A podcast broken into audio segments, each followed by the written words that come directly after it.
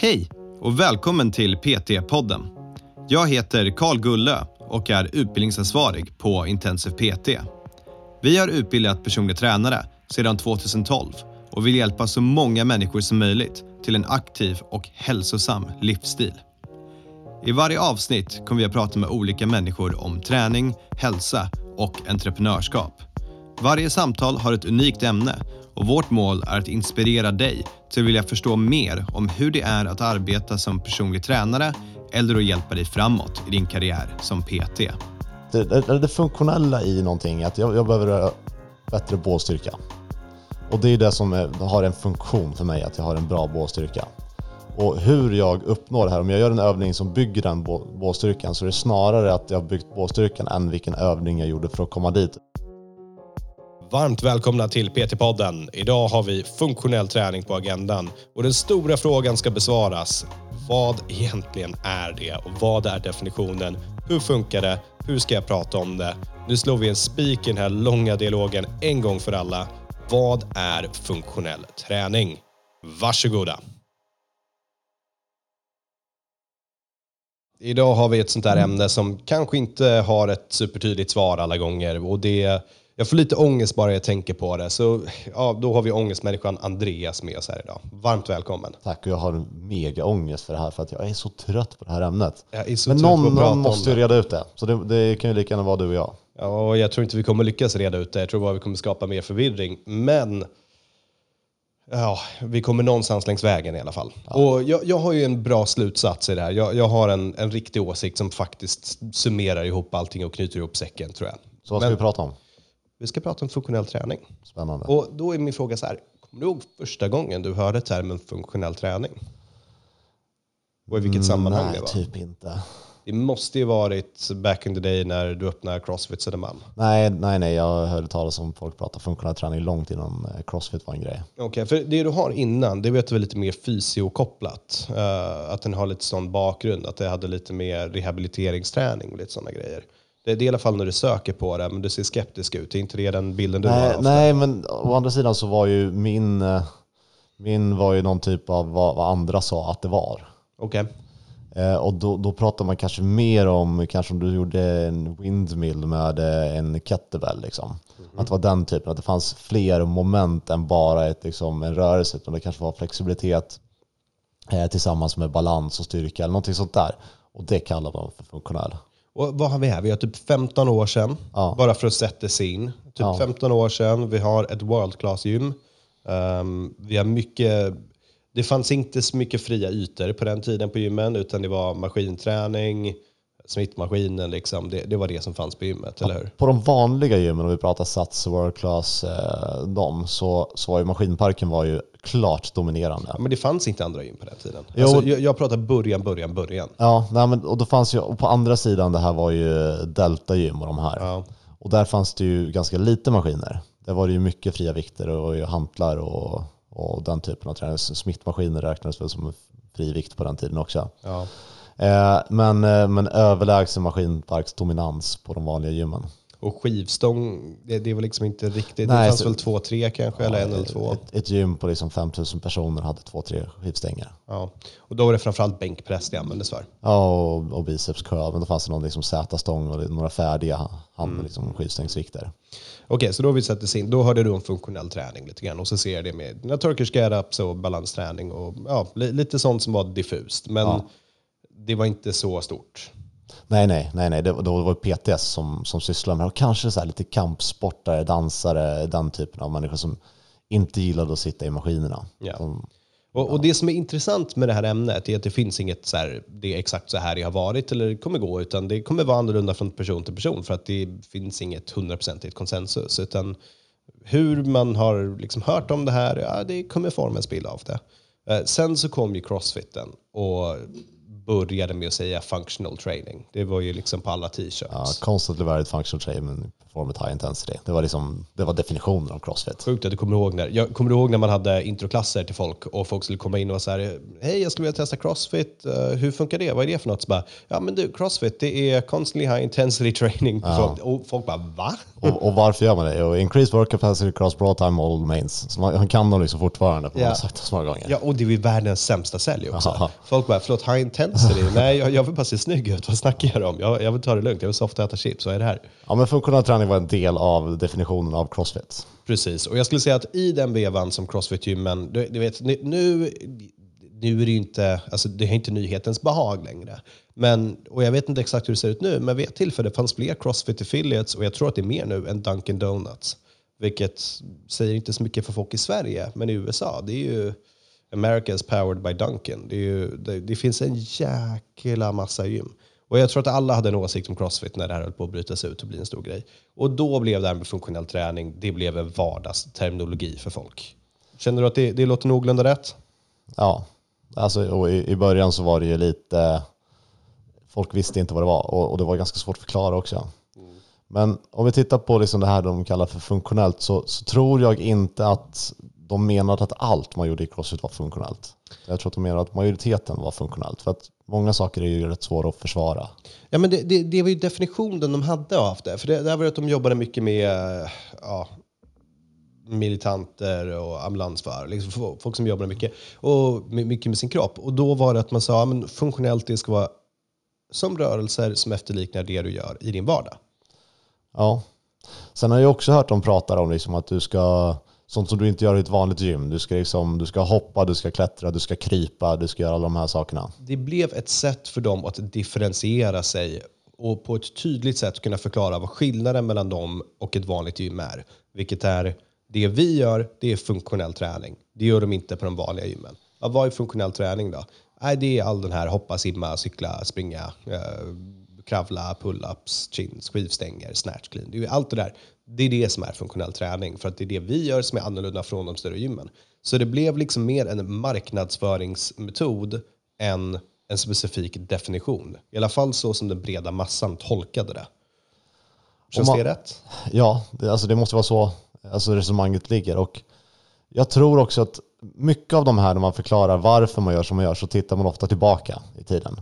Vad är människan skapt för att göra? Och det är samma med dieter. Vad är människan skapt för att äta? Och det blir lite fel när vi gör så. För att absolut, vi förmodligen om vi tittar tillbaka så kan vi hitta en, en tid där vi klättrade mer i träd och klättrade i berg och liksom kröp i grottor och allt sånt här. Mm.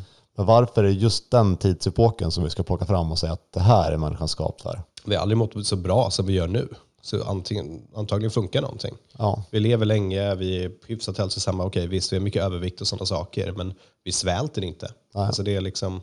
Om vi ska ta den som jag kan tycka är någon typ av konsensusdefinition just nu, så handlar ju det mest om saker som du har nytta av i din vardag. Ja, och då, då vill jag börja med att ta precis den definitionen och såga den lite grann. Uh, för att sättet den användes förut, det var ju saker du har nytta av i din vardag. Eller saker du gör i din vardag. Så pull-ups och repklättring, det var funktionellt till exempel. Men jag vet inte, när var sist du gjorde en pull-up eller repklättring i vardagen på ditt kontorsarbete där du sitter i en dator och processerar data? Ja, och så även om vi bryter ner rörelsen där, när, när gör du en, eh, en adduktion i geoleden samtidigt som en flexion i QBT?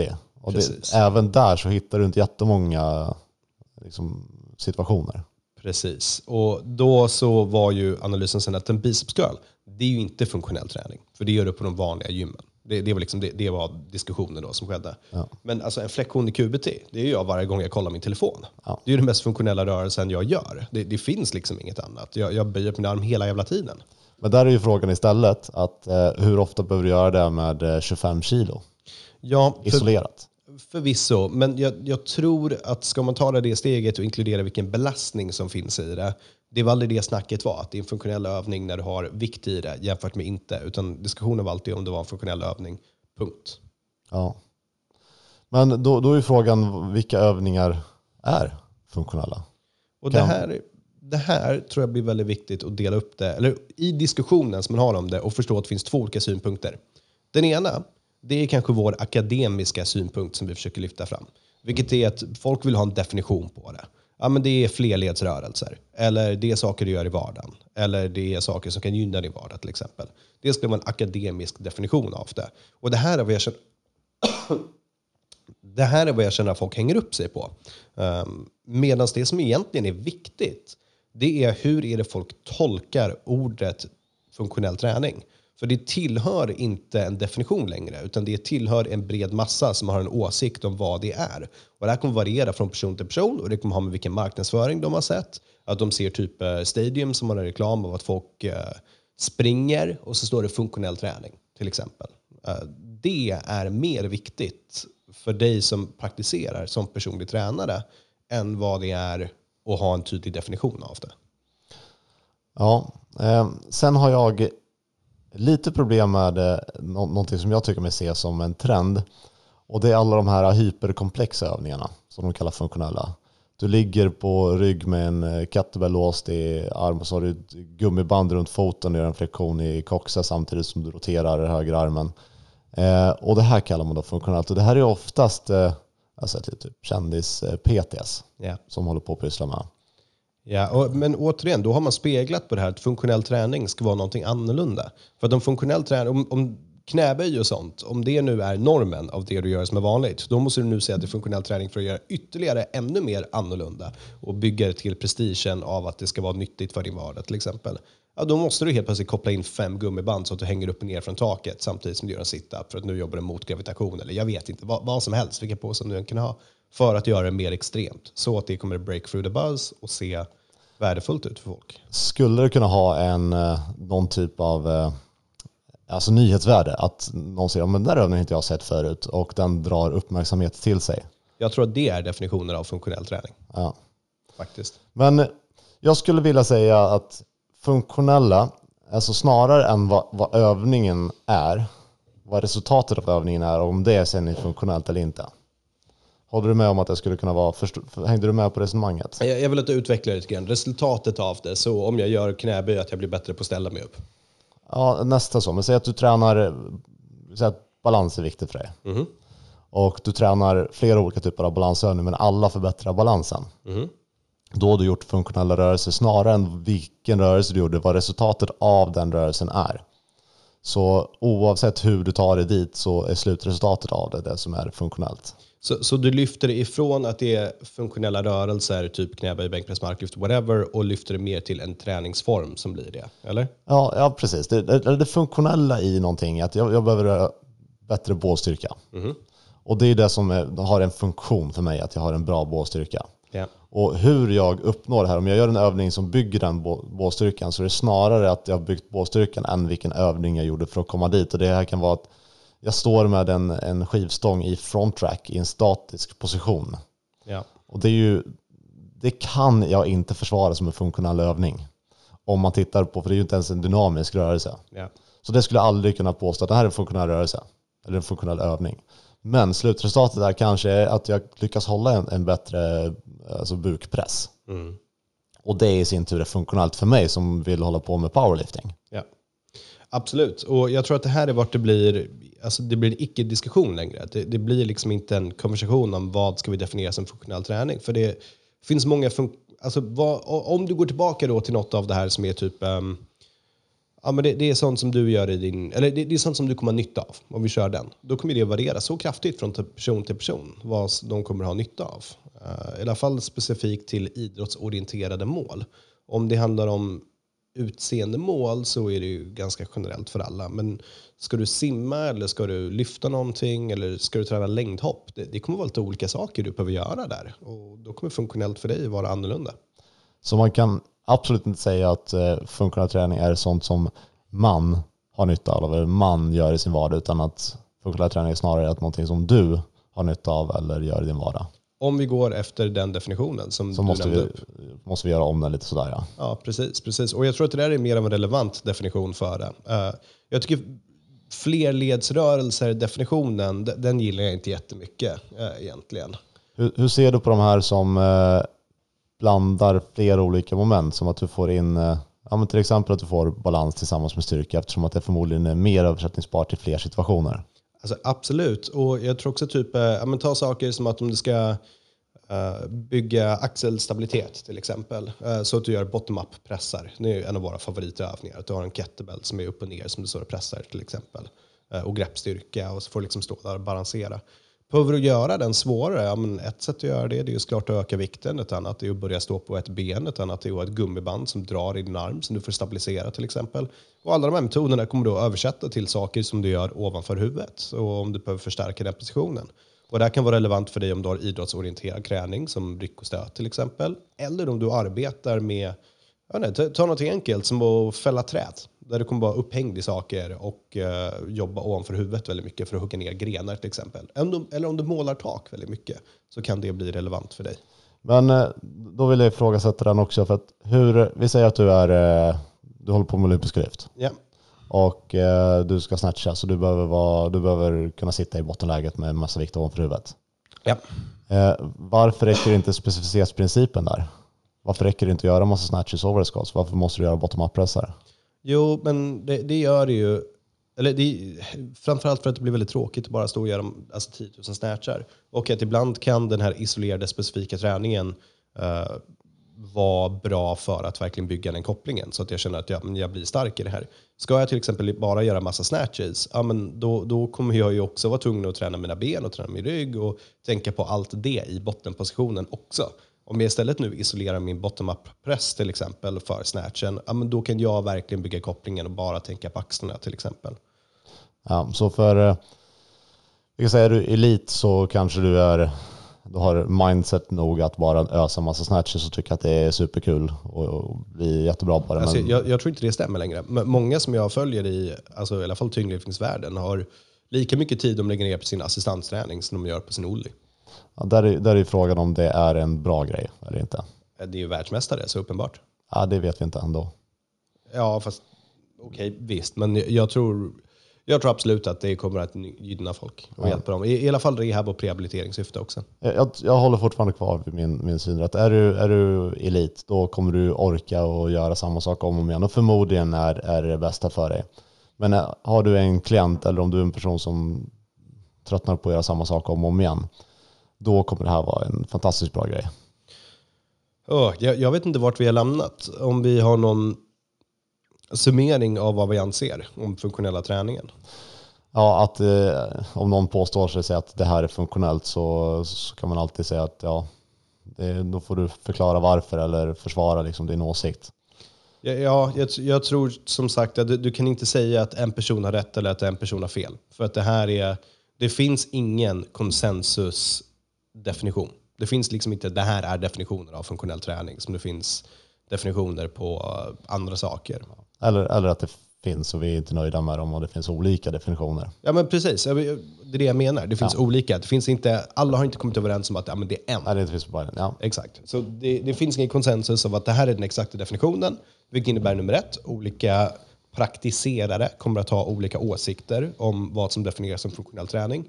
Och då har vi min åsikt som är att inget av det spelar roll. För det som är relevant, det är hur eh, köparen, hur marknaden ser funktionell träning och hur det marknadsförs, vilka känslor du har associerat med det.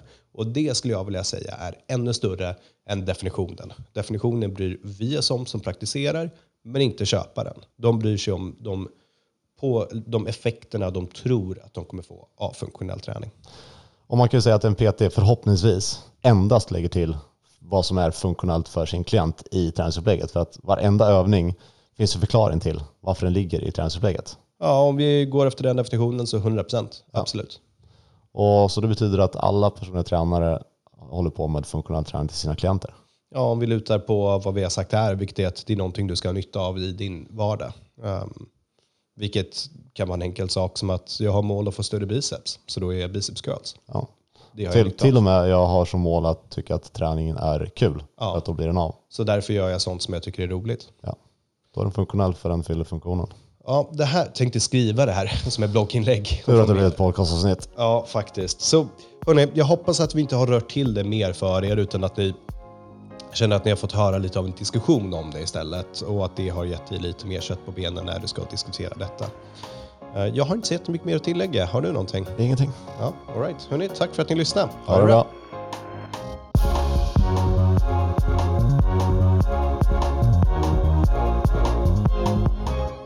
PT-podden är producerad av Intensiv PT. Om du vill veta mer om våra utbildningar och gå med i nätverket av framtidens personliga tränare, gå in på www.intensivpt.se.